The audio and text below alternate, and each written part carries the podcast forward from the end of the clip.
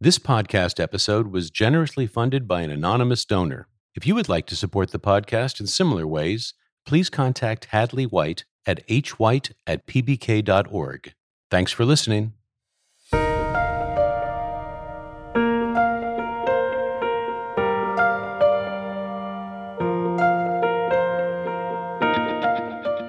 Hello and welcome to Key Conversations with Phi Beta Kappa. I'm Fred Lawrence, Secretary and CEO of the Phi Beta Kappa Society. This podcast features conversations with Phi Beta Kappa visiting scholars who spend one academic year with us. They travel to up to eight Phi Beta Kappa affiliated colleges and universities, partake in the academic life, and present a lecture on a topic in their field. Lectures are always free and open to the public. For a full schedule and to learn more about the program, please visit pbk.org. Joining me today is Susan Birren, a professor of biology and neuroscience at Brandeis University, who also served as the Dean of Arts and Sciences at Brandeis. It's a particular pleasure to have Susan with us today, as she was a member of my administrative team when I was president of Brandeis University.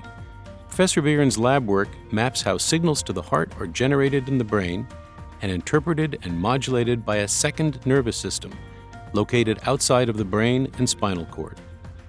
Her other research interests include how the developing brain relies on a coordinated series of chemical and electrical signals, as well as cell contacts to establish the neural circuits that control brain function. Welcome, Professor. Thank you so much for having me, Fred. You know, when people want to say that something is not that complicated, the two things they usually will say are it's not rocket science or it's not brain surgery or brain science. Now, you're not a rocket scientist, but you are, in fact, a brain scientist.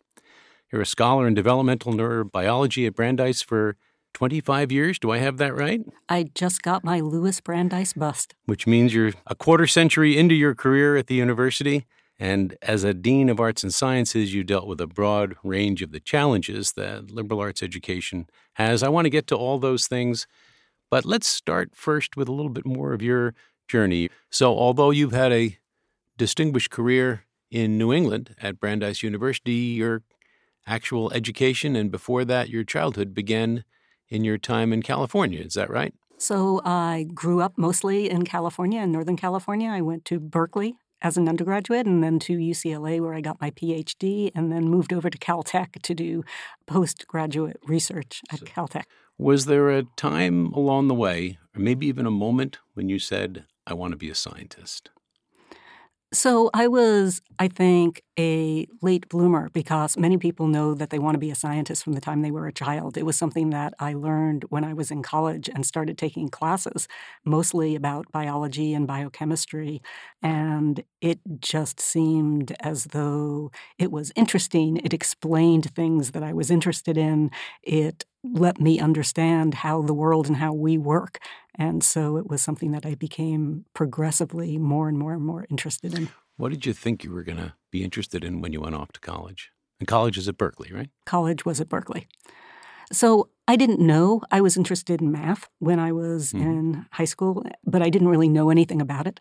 And so when I went to college, I started taking math classes and ultimately, and this is a, a journey I would say that I've taken over the years, I became more and more interested in people and how the science relates to people and how eventually how the science that we do affects people and can we learn things that are interesting in terms of the way the brain works the way the body works the way these things interact?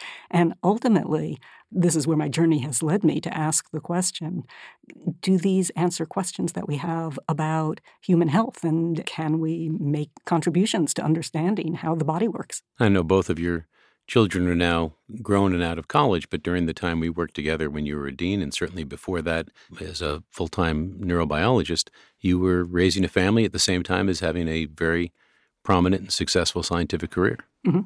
And that was a good thing. I like to think that it's good to have multiple different parts of your life because when something crashes at work and your grant doesn't get funded and and you're having trouble with your students you know you can go home and have a fabulous time with your children or with your spouse. And when things are you know you really don't want to see your children right then at least you have the lab to go you can to. always go back to the lab. Right. Now i remember a lecture that you gave and you quite memorably said to the students the things you're going to be studying here at brandeis many of them haven't been discovered yet and it was electric. You could feel that through the room. So, is that idea of discovery as part of the part of education a way in which you've drawn together both your research and your teaching? Certainly at Brandeis, we really engage undergraduates in research. So we teach in the classroom, but we spend a lot of time teaching outside of the classroom as well. And if you look at the research that I've done at Brandeis, and you look at, for instance, my publications, Many of them have undergraduates as co authors on peer reviewed publications. So, one of the things that I certainly believe is that because it was true for me as an undergraduate, is sometimes you don't know. No high school student knows that they want to become a neuroscientist. Certainly, I didn't know that I wanted to become a neuroscientist. And so, unless you have the opportunity to get out there and actually do it, you have no idea how much fun it can be because it can sound dry and certainly being a scientist is you know nothing but frustration most of the time the experiments don't work but that moment when something does work or you have an idea and it makes perfect sense could turn out to be wrong but it's electric and so that's what you're trying to communicate is that there are ideas and those ideas didn't exist before you had them and you can actually do something as a scientist to to test those ideas and and take the next step. And even as an undergraduate, you can have that experience of of trial and error and discovery and, and really epiphany moments. I think that's where it's got to start. That's where, you know, so so many of the places that I visited as a Phi Beta Kappa scholar this year, they have these amazing programs where the students are working, and these are at, oftentimes at small liberal arts colleges where the students are carrying out independent research projects with their faculty members. And you can see the spark of you know what they are able to do that is outside of the classroom which is really exciting and it's a nice thing to see. So let's talk a little bit about some of the important science research you've been involved in. We usually talk metaphorically about thinking with our brains versus thinking with our hearts. But you, in a non metaphorical sense, have very much worked on the heart brain connection, the way the brain sends signals to the heart, and what you've described as the second nervous system. So tell us a little bit about that work. I love this work. It's certainly work that's developed over the last few years, but it's something I've been interested in a long time. So, um, your heart beats, right? And it's going to beat no matter what. It really doesn't need your brain at all. I don't do any, I don't do anything just, to make that happen. That's that's like the, uh, the the background on the program on the computer. It right. runs on its own. But if we were to open the door and a tiger wandered in, what would happen to that heartbeat? I'm guessing that my heart would beat a lot faster if a tiger walked. In. It would. In. It would. And when your spouse, the first time you ever saw her, when she walked into the room, might your heart have beat not, a little faster? Not just the first time, Susan, every single day. So clearly, somehow, you are getting signals from your environment telling you to speed up your heart rate. How do you think that happens? And I have no conscious means of controlling that. It's just happening. Have, it, it's just you have no control over it. Right. But it all goes through your brain. And it goes through your brain through your senses. So you see something, you hear something. Maybe it was her perfume, but something triggered right. a response in your brain and your heart beats faster. And so that's what I study. To study this is to ask what are the components? What are the pieces of it? And if you do that and you study how the brain communicates with the heart, what you find out is that there's a constriction point. There's a point through which all communication passes.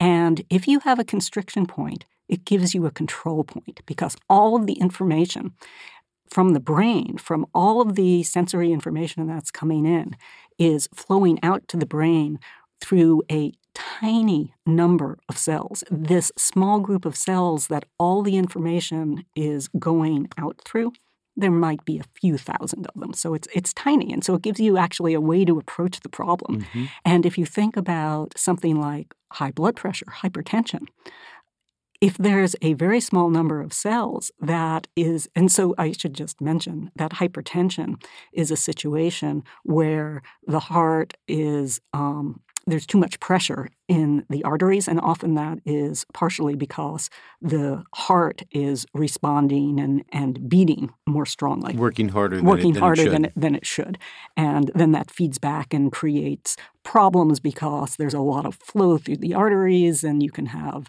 strokes or you can have myocardial infarctions, and so the, all of this stuff is downstream. This is why we work so hard to control blood pressure in the population because it is by far the biggest risk factor for heart disease, and heart disease is the number one killer right. of people in the US. So it really makes sense to think, and, and it's all connected to the nervous system. So it turn it turns out that that the biggest risk factor for hypertension is too much information coming from the nervous system. And so it's driving the heart too hard, it's causing constriction of the blood vessels. And so we really want to understand what's causing this communication. And so we've really focused down on this very small number of cells and trying to understand what the signals are that are telling these cells to drive the heart and the vasculature harder and how you might relieve this. So I think of your work as as pure science research, uh, and yet a lot of what you're talking about sounds very closely applied to issues we think about all the time: hypertension, myocardial infarction, um, the the kinds of clinical concerns that one would talk to one's internist about. So well, that's what, exactly right. And I've become a lot more interested in some of these questions of how these things relate to human disease. And so it turns out you've probably heard of a beta blocker. Sure have. And so beta blockers are one of the most commonly prescribed drugs in the country. And they're used to treat hypertension, they're used to treat various kinds of heart disease. It turns out that beta blockers only have one function, and that's to target this small population of cells, which are called sympathetic neurons, by the way. Mm-hmm. Um, and so to stop the communication from the nervous system to the heart. And so that's really great, except that it doesn't work in about 50% of the people who take these drugs. So, how do we know, or what do we know about for whom it works and for whom it doesn't? Well, it turns out to be complicated because there are lots of different things that feed into hypertension. There is this sort of increased, what I would refer to as sympathetic drive, but there are also hormones that are circulating that will cause constriction of blood vessels, and there are a number of different things. It turns out that this sympathetic nervous system is sort of, again, this central point that controls all of these things. And so these beta blockers block those, but it turns out that there are lots. So, a beta blocker, by the way, is a drug that blocks beta adrenergic receptors, which are the receptors that recognize the signals from the nervous system. And how, how does it block them? If you think about the nervous system, people understand that the nervous system is made up of neurons, which are just nerve cells, and that they communicate with other cells by releasing a chemical. And that chemical is called a neurotransmitter. And this particular type of neuron releases a neurotransmitter, which is called norepinephrine, also known as noradrenaline. And that release causes the heart to beat faster. And it causes it to beat faster because it's released from the neuron, it binds to beta adrenergic receptors. And beta blockers look a lot like noradrenaline. And so they bind to the receptors first before the neurotransmitters can get there. And they cut it off at the pass and they keep that information from being communicated the way you're talking about them being communicated. That's right. So the heart rate doesn't go up. So when we talk about our heart automatically beating faster, that's what's going on in the background that's making all that happen. Right. Beating faster, increased cardiac output, and, and a number of other things. So, are beta blockers a good thing? Are they being overly prescribed? No, they are a good thing. And they're, the, the problem is that these receptors are expressed in a wide variety of tissues. So sometimes they can have effects on the kidney or effects on the gastrointestinal tract, which you don't necessarily want. So one of the questions in beta blocker therapy is how do you make them as specific as possible? And the other problem, which is a, probably a bigger problem, is that there's huge individual variability in people's responses to beta blockers. And so this goes into this idea of, of personalized medicine and how do you prescribe the drug that's actually going to work for that person. So when I think about specialties in medicine, I do tend to think of them in terms of body parts or systems. I think of neuroscientists on the one hand or neurosurgeons on the one hand, uh, cardiologists on the other. But it sounds like from the point of view of, of neurobiology, you're actually dealing with the heart quite a bit. I'm sort of an odd neuroscientist because it turns out that these neurons that we're talking about aren't actually in the brain. So the brain sends out signals to the spinal cord. The spinal cord sends out signals to a set of neurons that sit just outside the spinal cord. So, this few thousand of neurons that we've been talking about aren't part of the brain. They're not part of the spinal cord. They are that peripheral connection and they sit outside. And part of the reason I started doing this is because I'm a big fan of making things as simple as possible, and the brain just seems ridiculously complicated. And so when I first started working on this, I thought, well, that's interesting. It's a small number of neurons. You can get it out of a you know a mouse or a rat and you can actually study them in isolation and you, mm-hmm. and and and it turns out that there's a large history in neuroscience of studying small circuits to understand the mechanisms by which big circuits work and these can be in a fly, in, in a fruit fly. It can be at Brandeis University uh, in, in the lobster or crab, or it can be in these peripheral neurons. And so, what you're doing is you're taking a simple case, you're studying how a circuit functions, and it turns out they're exactly the same mechanisms that are used in bigger, more complicated circuits, and so you can get a lot of information about what the what the signals are, what the proteins are, what the receptors are, and how these things all communicate with each other. So, when you're studying this in your lab, how conscious are you of the idea that this could lead to treatments for heart disease, and how much is it that you're going to set that up for somebody else to do? How direct do you see the connection between your pure science work and the applied work that could come out of it? So I think that's a great question. I think that um, over the years, a number of us be- have become much more interested in what the the implications of our work are. I talk to people at medical schools, I'm not designing drugs. And I don't really have, as a scientist in a university lab, I don't really have the what I would need to do to do a really large scale drug experiment. So I'm just going to be talking to people and trying to convince them that this is a pathway that potentially we could mm-hmm. look at. So we're really interested in these neurons we know that they're important. Beta blockers are a major drug. We know that beta blockers don't work in all people.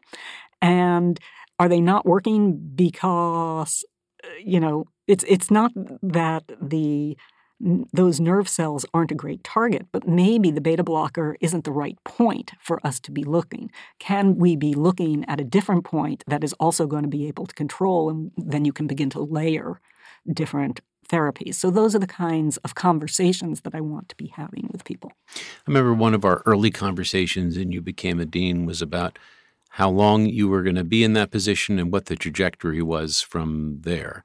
I mean, one trajectory is to continue in academic administration. Another, which is the one you've chosen, is to go back to the lab. Tell us a little bit about what that decision was like.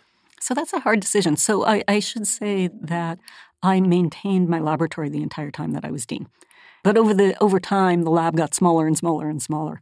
And after five years, it became clear that I was going to have to make a decision that it was very hard to to keep the energy going in the laboratory to to be making progress, especially because the technology moves so fast, um, and that I really needed to pay more attention. And uh, being dean is sort of all consuming, and so you really don't have the focus to sit down and, for instance, write a grant. And so that was a really hard decision. I know one of the ways in which you were very involved in trying to improve the trajectory of the institution was the initiatives to broaden the diversity and inclusion efforts, both with respect to students and faculty. You want to tell us a little bit about some of those efforts? I would say, in terms of students, I was mostly focused on creating opportunities in sciences. As dean, I was fairly focused on trying to diversify faculty, and that was a huge and ongoing learning experience. And I'll just tell you a couple of my take home. Please take home lessons from that. And one is that it really doesn't do you any good at all to spend a huge amount of effort in hiring diverse candidates for the school if the school does not have an environment and a culture in which they feel like they belong and that this is their place. So I spent a lot of time thinking about faculty recruiting, but then ultimately I spent more time thinking about the campus environment. And so when I talked about helping to start this African diaspora cluster, it was a hiring initiative, but it was more than a hiring initiative. It was an initiative to make this part of everybody's university. What that meant was that it wasn't about the Department of African and Afro American Studies. It was about all of the departments and how they work together and how we could create programs that students and faculty would be interested in. And these are, you know, these are real concerns at campus, on campuses, and certainly it's a concern at Brandeis, which is how do we make this everybody's campus? How do we make this in truly place of belonging for all of our faculty members. So, what's on the nightstand or what's on the iPad? What are you reading now?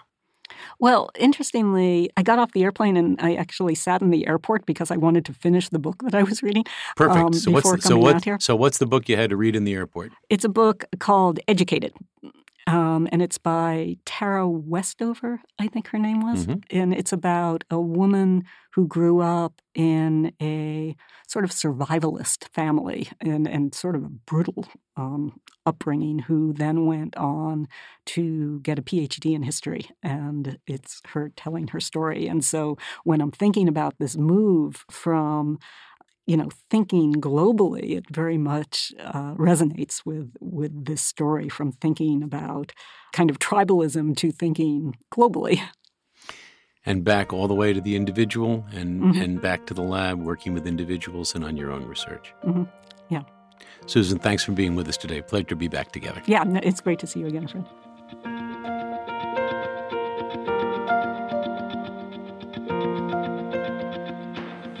This episode was produced by Lantigua Williams & Co.